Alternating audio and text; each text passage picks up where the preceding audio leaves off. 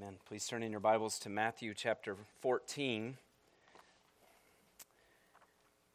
Our main text is going to be Matthew chapter 15 today, but we want to just pick up the last few verses where we left off last week Matthew 14, verse 34. Matthew 14, 34.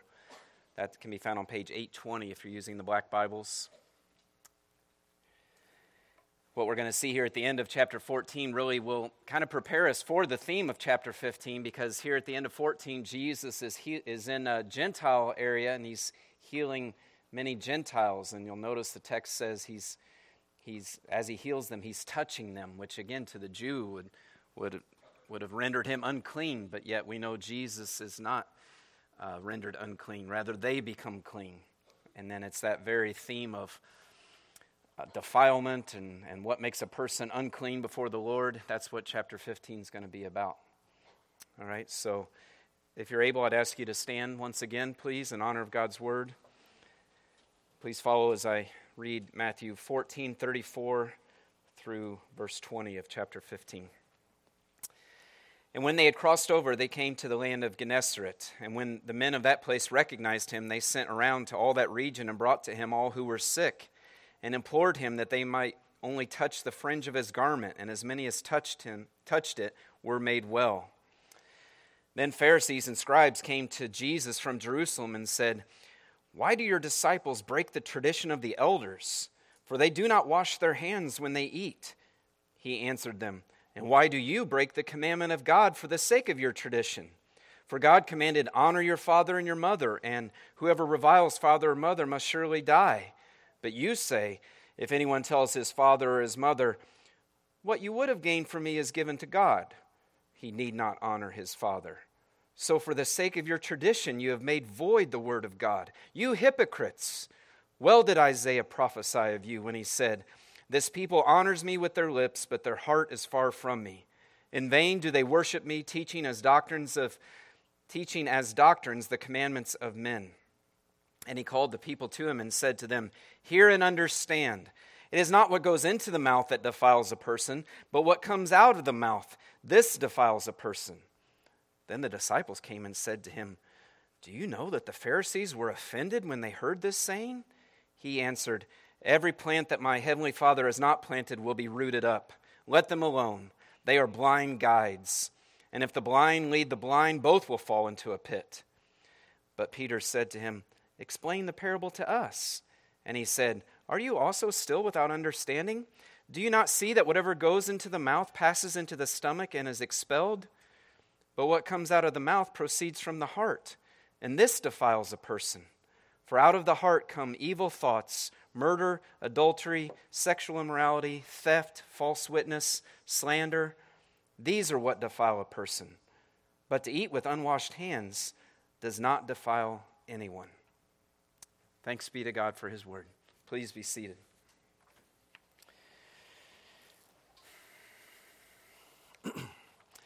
Suppose you were having some health problems and eventually you found yourself going to a heart doctor and they run some tests, bring you in then to discuss the results, and the, the heart doctor says to you, you know, um, I got to say, the tests show that like all your arteries are 95% clogged and, and your valves are leaking, and, and so we need to take some, some drastic measures. I'm recommending procedures to get those arteries cleared out and to, you know, surgery to repair the valves. So that's the report you've been given. But now imagine if you were to say to your doctor, No, doc, you know, I think that's okay. What, rather than do that, I think I'm just going to go buy some new clothes. what kind of look would you get from your doctor, right? New clothes? How's that going to help anything, right? No, no, I, I, think, I think getting some new outfits will really just make me feel better. I think that'll really help my health. Right? You see how silly that is, right? But yet that's that's the very approach that many take when it comes to their spiritual health. That's the very thing that we see the Pharisees, the religious leaders, the Pharisees and the scribes, um, were doing and had even legislated for the people to do in their walk with God. And that's the topic then that um, we're going to be uh, dealing with today. So, the title of the sermon today is Focus on Your Heart. That's the title of the message, and that is really the takeaway today. Focus on your heart. And of course, when I say heart, I'm not talking about like what Disney says about your heart, you know. I mean, I'm talking about the Bible says your heart is, is the control center of your life. It is, it's the seat of your emotions, yes, also your will, your intellect, your affections, all those things. It's, it's really who you are. It's who you are. It's the real you. Not, not what you pretend to be, not what the picture you give. No, it's, it's who you are. Okay, and so the message, the takeaway is focus on your heart. So I'm going to go through verses 1 through 20 of chapter 15 under three headings, and the headings are not super important. They're more just kind of ways I kind of organized it in my mind. But if, if that helps you, I'll just mention them. But, um, but we'll just kind of work our way through there, and then at the end, we want to really try to apply that theme of focusing on our heart. So, heading number one, I, I listed as wrong focus. Wrong focus. The Pharisees are focused on externals, but we're going to see their hearts are far from God.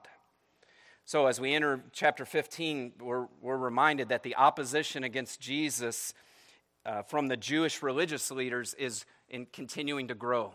Right? We've already seen this several times in Matthew. Uh, Jesus butting heads with the, with the Pharisees. But now we see things start to be anteed up, ratcheted up, because notice now here in, in verse 1 of chapter 15, we've got a delegation of Pharisees and scribes. Look at what it says, verse 1 from Jerusalem. See, Jesus is still ministering in Galilee, some which was, you know, was a smaller town, some 90 miles away from Jerusalem. But now we've got uh, things are getting so serious. The opposition is getting so intense. Uh, the, the religious leaders are, are getting so concerned about Jesus' growing popularity and how he's discounting their authority that they send an official delegation from the headquarters, from Jerusalem. It's like they've sent in the big guns here, right? The big guns to confront Jesus. The scribes and Pharisees here want to discredit Jesus in the eyes of the people thereby silencing his ministry. So they bring their charge in verse 2. Why do your disciples break the tradition of the elders? For they do not wash their hands when they eat. And again, I mean, the, the times that we're in, right? It's kind of humorous. You know, when we hear this verse, we start thinking about COVID and CDC guidelines or something, right? But this is not a hygiene thing that they're bringing up. No, they're, they're talking about ceremonial purity. In the Old Testament, among other things, God commanded the priests to wash their hands and their feet before they performed their duties in the temple. And of course, this was to picture and emphasize the truth that, that God is holy, man is sinful, and, and, and man cannot come into God's presence without cleansing. Of course, that cleansing would ultimately be through Christ, right? Which was even what the animal sacrifices were pointing toward. But that was commanded in the Old Testament for the priests, okay? For the priests to do that. But what by the time we get to Matthew, by the time we get to Jesus' day, what had happened was the religious leaders had applied this, this rule to, to all Jews. They had said everyone needs to do this, these hand washing rituals in order to stay ceremonially clean. And Mark's account tells us that the Pharisees also observed other, it wasn't just washing the hands, they were washing their, their cups and their bowls and their copper vessels and their, their dining couches, right? Uh, so, this ceremonial washing is an example of the tradition of the elders. Notice that's what they bring up at the beginning. It's kind of like uh, the hand washing is just case in point. Notice they say, Why do your disciples break the tradition of the elders. Let's talk about what that is. We've, I think we've discussed it before, but the tradition of the elders was the oral tradition that the religious leaders had developed and handed down orally, obviously, to, to the people, right? To, to, from generation to generation. And so, what, what this was is these became the rules that people were to live by. And, and what they did was they took the commands of God, the commands of the Old Testament, the religious leaders did this. They would take those commands and then add to them. They would, they would make them even more strict. They would increase the rules. And then that was their tradition. So, like if the Bible said, I mean, this is, this is a, not a real example, but if the Bible said, hey, you got to stay three feet away from that thing, the, the elders would say, okay, well, just to be safe, I think we better stay 10 feet away from that thing, right? You know, and now that's the law, that's the rule, right? And so that was their tradition. And in theory, um, so by the way, that's what they've done with the hand washing. See, again, it was just priests who were supposed to do this as, the, as they're getting ready to perform their duties in the temple, but the elders said, no, everybody needs to do this all the time, okay, to stay ceremonially clean. Now, in theory, to be fair, I think the original intent of the religious leaders, right, the, the original intent of this oral tradition was um, the purity, purity of the people and reverence for God, right? I think they were trying to take the, the Old Testament commands and apply it to the details of life. But uh, they would go over, overboard. And this is what we see Jesus confronting them on is you guys have gone so overboard and you're so unloving in, the applic- in your interpretation plus your application of these commands uh, and, and you become so strict and, and stringent that God's original intent in the law has been, has been perverted, it's been lost, it's been distorted. And if you remember back in chapter 12, we saw this um, come up with the issue of the Sabbath. Remember? Obviously, yes, the Sabbath is in the Old Testament. It's part of the, the Decalogue, it's part of the Ten Commandments, right? But they had taken the Sabbath and, and, and tried to apply it to the very details of life. Okay, that means you can't do this and you can't walk this far and you can't do that, blah, blah, blah. And they had made it such a burden on the people that the original heart of the law, the original spirit behind the law, was, was all but lost, right? It was meant to be a time of, of blessing and reflection and, and, and worship to, to the Lord and rest and rejuvenation. But no, it just become this huge burden. And that's what that was the big confrontation in chapter 12 when Jesus says, you know, I'm the Lord of the Sabbath, right? I'm going to rescue the Sabbath and, and back to its original intent, and I'm disregarding your oral traditions. Well, the same thing is happening here. Um, he, Jesus is, is, is coming head to head with their oral tradition. That's what this confrontation here in chapter 15 is ultimately about. Notice his disciples breaking the tradition of the elders. And obviously, they're going to Jesus because they know the disciples wouldn't be doing this unless Jesus had told them to. Right? Or, and, and so they're, they're going to the teacher and they're saying, Why are your disciples breaking the tradition of the elders? In other words, Jesus, why are you not recognizing the authority and the validity of our traditions. And again, these are the religious leaders saying this. And Jesus is, is going to show them, just like he has before, you're right, I don't recognize the validity of your tradition. You guys have mishandled God's word. You've wrongly elevated your traditions to the level of God's word. That's what they were doing, right? We're going to see that. And so Jesus is saying, I'm not going to follow your traditions, and my disciples are not going to follow your traditions. Okay, so that's the situation we have here. The big wigs from, from Jerusalem have confronted Jesus, but notice in verse 3, Jesus immediately turns the tables on them. Why, and why do you, Jesus says to them, break the commandment of God for the sake of your tradition? See, he's, he's getting at how, how they've totally created an idol out of this thing.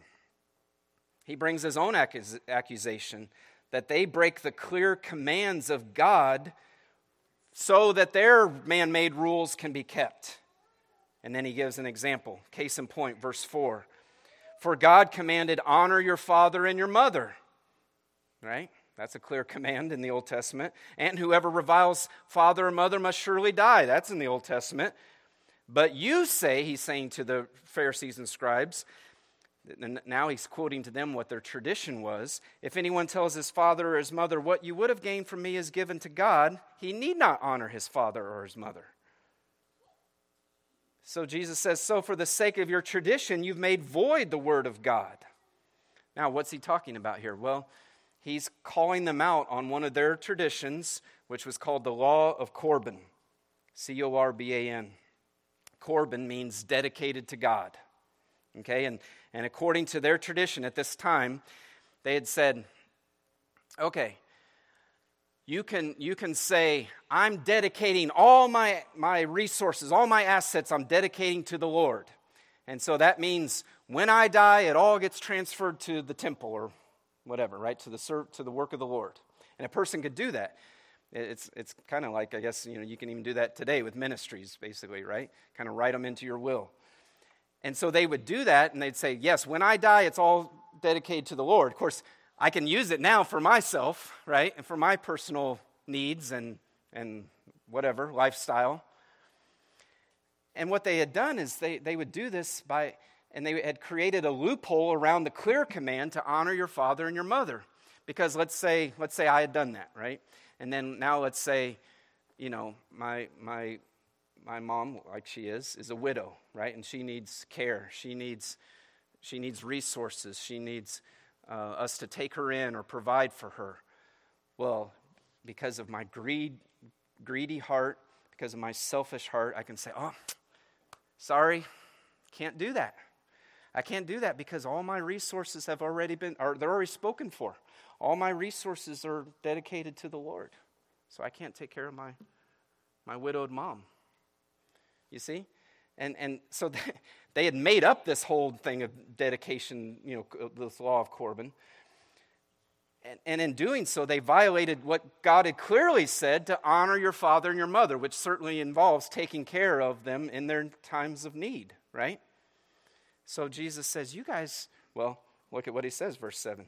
I mean, either he says, for the sake of your tradition, you've made void the word of God. You're, you're breaking the commandments of God, verse 3. And then in verse 7, he says, he sternly rebukes them, You hypocrites. You guys are hypocrites. You guys are actors. You pretend to be holy, but and you say one thing, but you're really doing something completely different. And then he quotes from Isaiah. Well, did Isaiah prophesy of you when he said, This is Isaiah 29. Um, this people honors me with their lips, but their heart is far from me. In vain do they worship me, teaching as doctrines the commandments of men.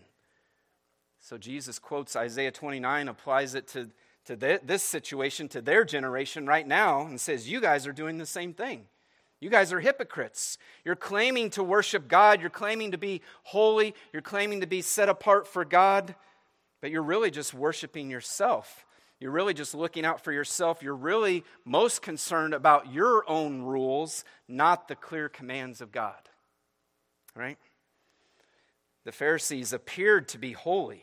I mean, think about it. You know, they were going through and, you know, oh, we must wash our hands and we must do this and we must do that and, and you know, all the different get up they had on, right? They appear to be real holy and proper. But in, in reality, their hearts were they weren't thinking about God. They were thinking about their power, their status, their following, and, and what they can gain out of all of this. Right? And so he says, You guys are hypocrites. Your hearts are, you, you honor me, you say the right things. Remember back in the Sermon on the Mount when he's teaching his disciples uh, and any who would follow him how to pray. He's like, Don't be like the, the hypocrites who stand and say all these wonderful things, you know, but just to be noticed by men. And that's what that's that was the whole lifestyle of the Pharisees in their in their worship and in everything they did. It was so that they looked holy before men, but in reality they weren't thinking about God. They were thinking about themselves. So this is a this is a, a strong rebuke. And again, the opposition is just growing to a head here, isn't it?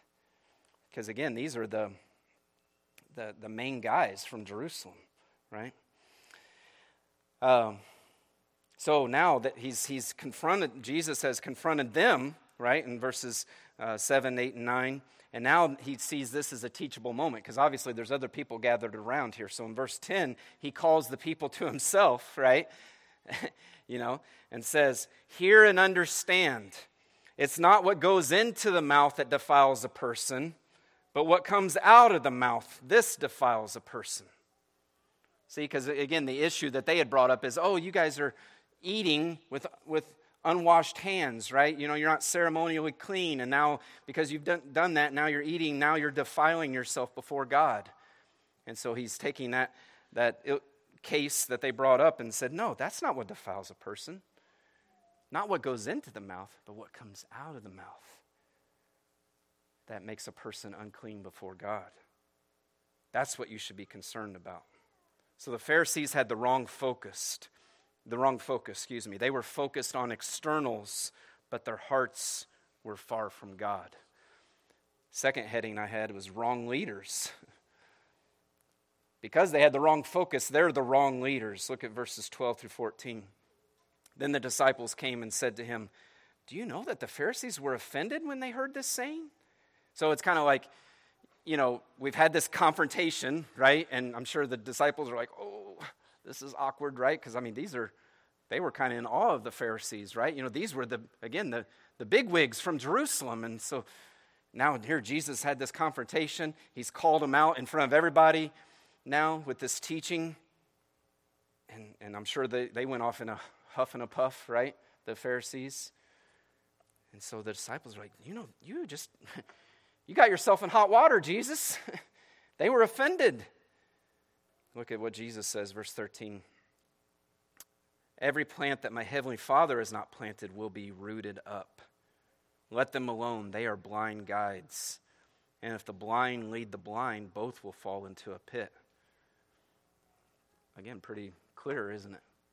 Saying those guys are not the true shepherds of God's people. They're, they're blind guides. Don't, don't worry about what they think. Don't, don't be afraid of them. You need to follow me and, and follow God's word. Right? So that was a huge paradigm shift for the disciples.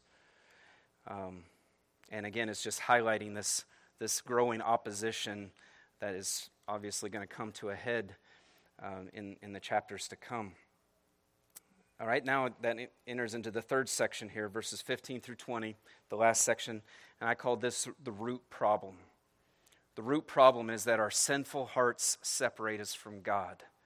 All right, remember the Pharisees were focused on the wrong thing, and now Jesus is going to uh, explain what we should be focused on, what we should be concerned about, what the root problem really is. Verse 15. But Peter said to him, Explain the parable to us. It's kind of like we saw back in chapter 13 when he was giving all these parables, right? He would say some things in public, and then, um, then you know, the disciples would get to have this kind of private um, instruction time, this private audience with Jesus. And that's what is happening here. Uh, the, the, disciples initiate it. Verse 16, he says, are you, still, are you also still without understanding? Do you not see that whatever goes into the mouth passes into the stomach and is expelled. I mean, he's being, you know, just pretty straightforward, right? He's like, I mean, think about it, guys. What happens to the food that you eat? It, you know, it does its thing, right? It's, it's, it, God, your body uses it and then it gets rid of it. That, so that's not gonna, that's not going to make you unclean before God. Rather, verse 18, what, but what comes out of the mouth proceeds from the heart, and this defiles a person. Remember, your heart is who you really are. Your heart is, is what you're thinking, and, and, and it's, it's the control center. It's what tells you, or I mean, uh, it's what leads you to do what you do, right?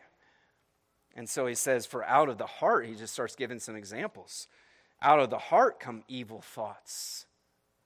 Why do you think on things that are evil? Because of the sin in your heart. Murder, adultery, sexual immorality, theft, false witness, slander. Right? All these sins, all these uh, broken commandments of the Lord come why? Because of your sinful heart. These are what defile a person, verse 20. But to eat with unwashed hands does not defile a person. He kind of circles back around to the original occasion that brought all this up, right? So he's showing them the root problem is our hearts. Our hearts are sinful. It's not things from the outside like food that make a person unclean before God. No, it's our actions, it's our attitudes that defile us because they have they come from our heart and the Bible teaches our heart is in open rebellion before God. Let me just read to you a couple of verses and there's certainly plenty more that speak to this. Jeremiah 17 9 says, The heart is deceitful above all things and desperately sick. Some translations say wicked, right? Who can understand it? Romans chapter 3, beginning in verse 10. As it is written, none is righteous, no, not one. No one understands. No one seeks for God. All have turned aside. Together they have become worthless. No one does good, not even one. Their throat is an open grave. They use their tongues to deceive. The venom of asps is under their lips. Their mouth is full of curses and bitterness. Their feet are swift to shed blood. In their paths are ruin. In their paths are ruin and misery, and the way of peace they have not known. There is no fear of God before their eyes. That's describing a sinful heart apart from the saving work of Christ. That's de- describing our hearts that are by nature bent toward rebellion against God. And so Jesus is saying, what defiles you, what makes you unclean, is your heart. Yes, we have a problem, but our problem is not that we're, we're not following some ticky tack rule of the Pharisees. No, our problem by nature is within, uh, within us. Our problem is us. our problem is our sinful hearts. So the scribes and the Pharisees, again, have the wrong focus. They thought that to being pure before God was about conforming outwardly to man made rules and traditions and rituals, and they failed to grasp the depravity of their own heart, that, that within themselves their heart was tainted with sin. And so, again, the Bible says in that passage I just read, a few verses later, Romans 3:23, "For all have sinned and fall short of the glory of God." So our root problem is our hearts, our sinful hearts that separate us from God. The Bible says because our hearts are sinful by nature, because our hearts are wicked and in rebellion against our Creator, that we stand separated before Him that we stand guilty before him. That God is, God is holy and just and he must punish that sin. And, and so we are in danger of receiving that eternal punishment with the condition of our hearts. We need our hearts cleansed. We need new hearts. We need our sin forgiven. We need to be reconciled back to God. But how does that happen? And again, I go back to the to the, the theme of the sermon is we've got to focus on our hearts. So many people, unfortunately, today are like the Pharisees. They sense that there's something wrong between them and God. And so, what do they do? They, they try to get busy uh, doing outward things. They, they try to get busy doing um, things that will hopefully make them look good before God, hopefully will clean them up before God. They start going to church or start trying to get religious in some way or start trying to be kind to, to people or helping people or all in an effort to make themselves right with God. They think, oh, if I go to church and if I try to do what's right, then maybe God will let me into heaven. Many people, and maybe some here today, have that wrong mindset, that wrong way of thinking. That if I focus on externals, that will make me right with God. But God's word is so clear, friends.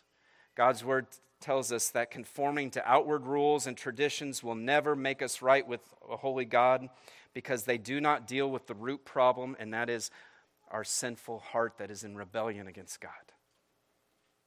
Again, by nature, we have, it's not just that we sin and break God's commands, although we do, but it's because it's also that by nature, our very hearts are bent toward rebellion against God.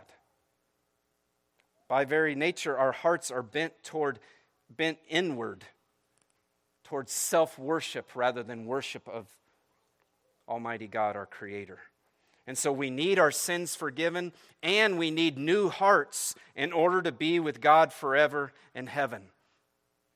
And the, those are things we cannot do ourselves. Right? Did you catch that? We need our sins forgiven and we need new hearts. And we can't do that ourselves, no matter how many rules we try to keep. And that's where the good news of Jesus Christ comes in. God has done for us what we cannot do for ourselves. God, in His love and grace, has sent His Son, Jesus Christ. Forgiveness of sins, new hearts, that perfect righteousness that we need is only found in Jesus Christ. These are gifts of God's grace given to us through faith in Christ alone. That's the gospel. That God, in His love and grace, forgives all of our sin and accepts Christ's death on the cross as paying the penalty that our sins deserved, and then that God credits Christ's perfect obedience to our account while giving us a new heart with His Spirit living inside of us. That's what God does, the Bible says, for all who believe, for all who are united to Christ in faith. Sins forgiven, righteousness given, new heart, Holy Spirit reconciled to God adopted into God's family, even. That's the gospel. That's the, the beauty of God's love and grace. That though we're unclean before Him, though we've rebelled against Him, He is the one that has provided for our, our salvation. He is the one that has provided us to be cleansed. And so, if there's any here today who Again, you wouldn't have called yourself a Pharisee, and I understand that, but you're, you have that mindset. You're relying on your own good works. You're relying on you're relying on externals, whatever they might be, or, or whatever it is. You're relying on something other than Christ alone to make you right with God. Maybe you're relying on the fact that, that you grew up in the church. Maybe you're relying on the fact that your parents are Christians. Maybe you're relying on the fact that, again, you try to be a nice person. If you're relying on anything other than Christ alone, Please understand that will never work. You, you you cannot be cleansed that way. But you can find eternal cleansing, permanent cleansing through the shed blood of Jesus Christ, through faith in Christ alone. And so the Bible says, Forsake your sin, turn from your sin, and cry out to God to save you on account of Christ. Ask God to cleanse you of your sins through Christ. Ask God to give you a new heart. And the Bible promises, God's word promises that to all who do that, He will forgive, He, he will cleanse, He will um, regenerate. He will give a new heart. He will adopt you into His family. He will come to live inside you by His Spirit. You'll have the assurance and peace of knowing that you are reconciled to God and that you will get to live with him forever in heaven. That's the only answer to our root problem is Christ in Christ alone.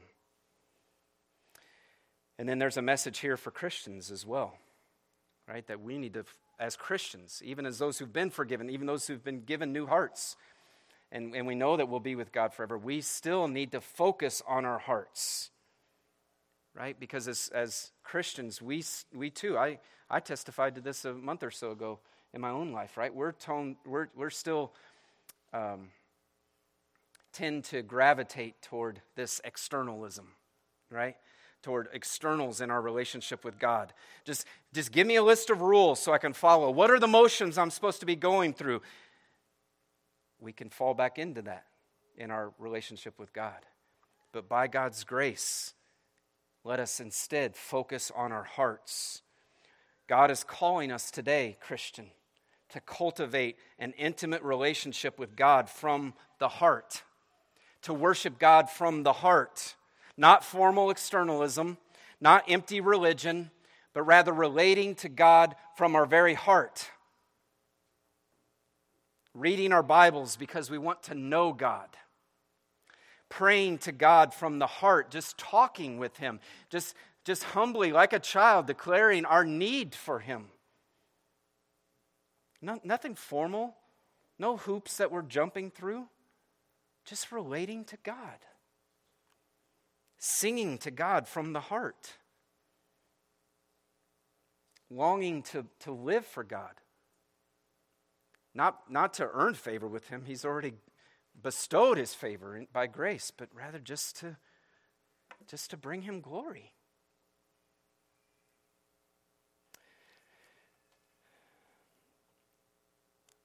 I pray that we will cultivate a relationship with God from the heart. And I want to just spend a, another minute or two to expound on that.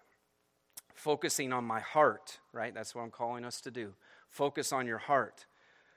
That means that I realize that my greatest hindrance to holiness is me. My greatest hindrance to holiness is me.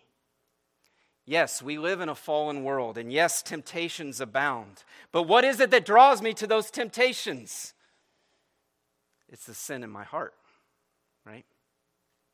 And so I, I've, I maintain, even as a Christian, I maintain this humble, dependent spirit of living by grace and, and, and crying out to God for, for his help.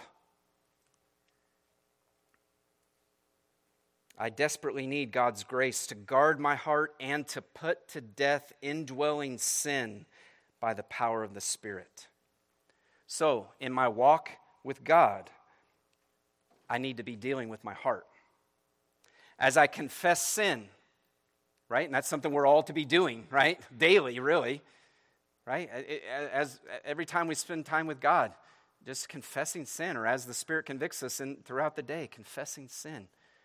But as I do that, I need to dig deeper, especially as I start to see patterns in my life and dig deeper and say, you know, why is it that I lie? why is it that I'm so easily angered? Why is it that I'm, I'm, I'm, I'm always anxious?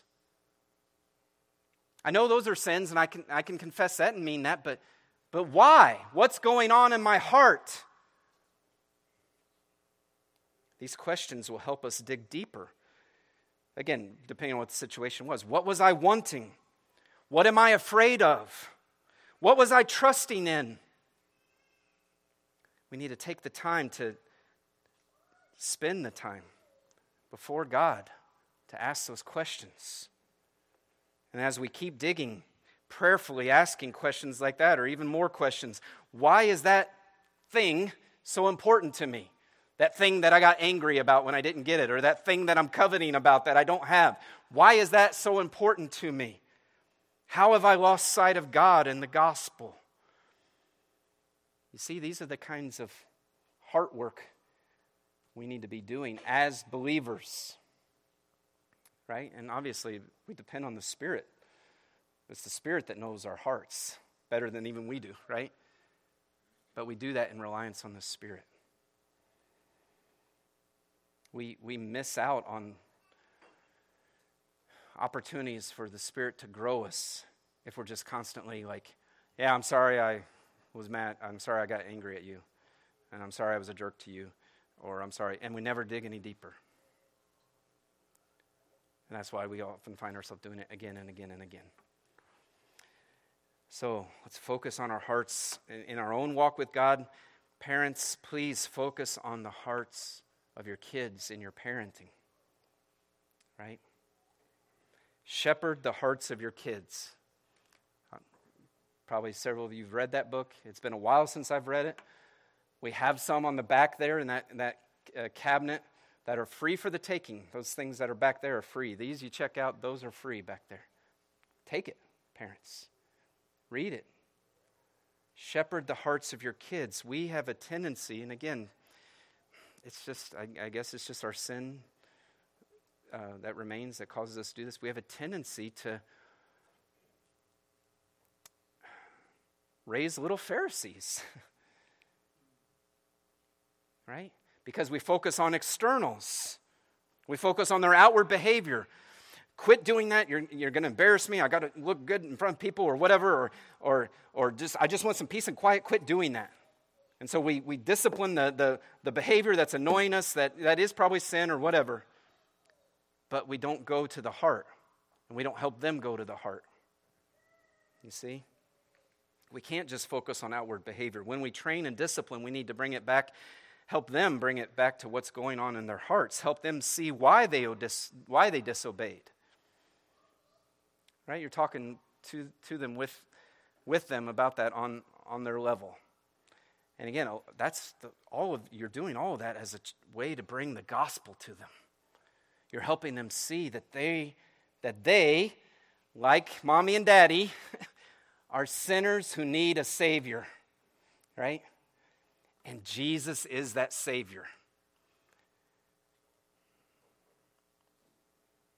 Those are great opportunities, but we need to be intentional. And again, we, man, we, we make so many mistakes in parenting, and God is gracious.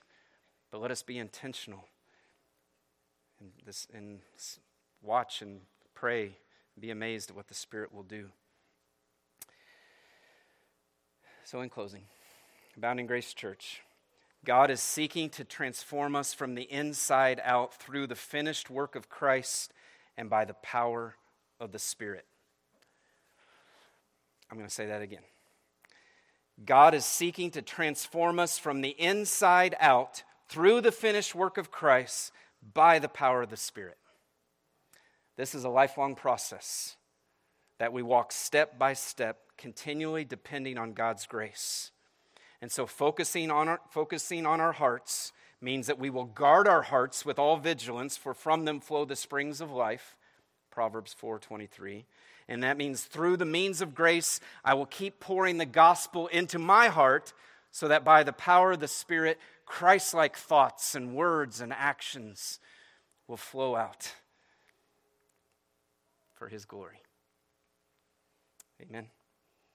Let's pray. Oh, Father, please help us to be that kind of church. Father, we praise you that you have given us new hearts, that you've come to live inside us by your Spirit. And I pray that the cry of our heart would be to follow Christ and to be close to him all the days of our lives. And Father, you see and know our hearts. We praise you that your word is living and active, sharper than any two edged sword, piercing to the division of soul and of spirit, of joints and marrow, and discerning the thoughts and intentions of the heart. And so, as we seek to focus on the heart, we need your word. We need your word abiding in us. Father, I pray that you would give new hearts to those that are here today who are still dead in their sins. Show them, Lord, the, the futility, the, the impotency of externalism.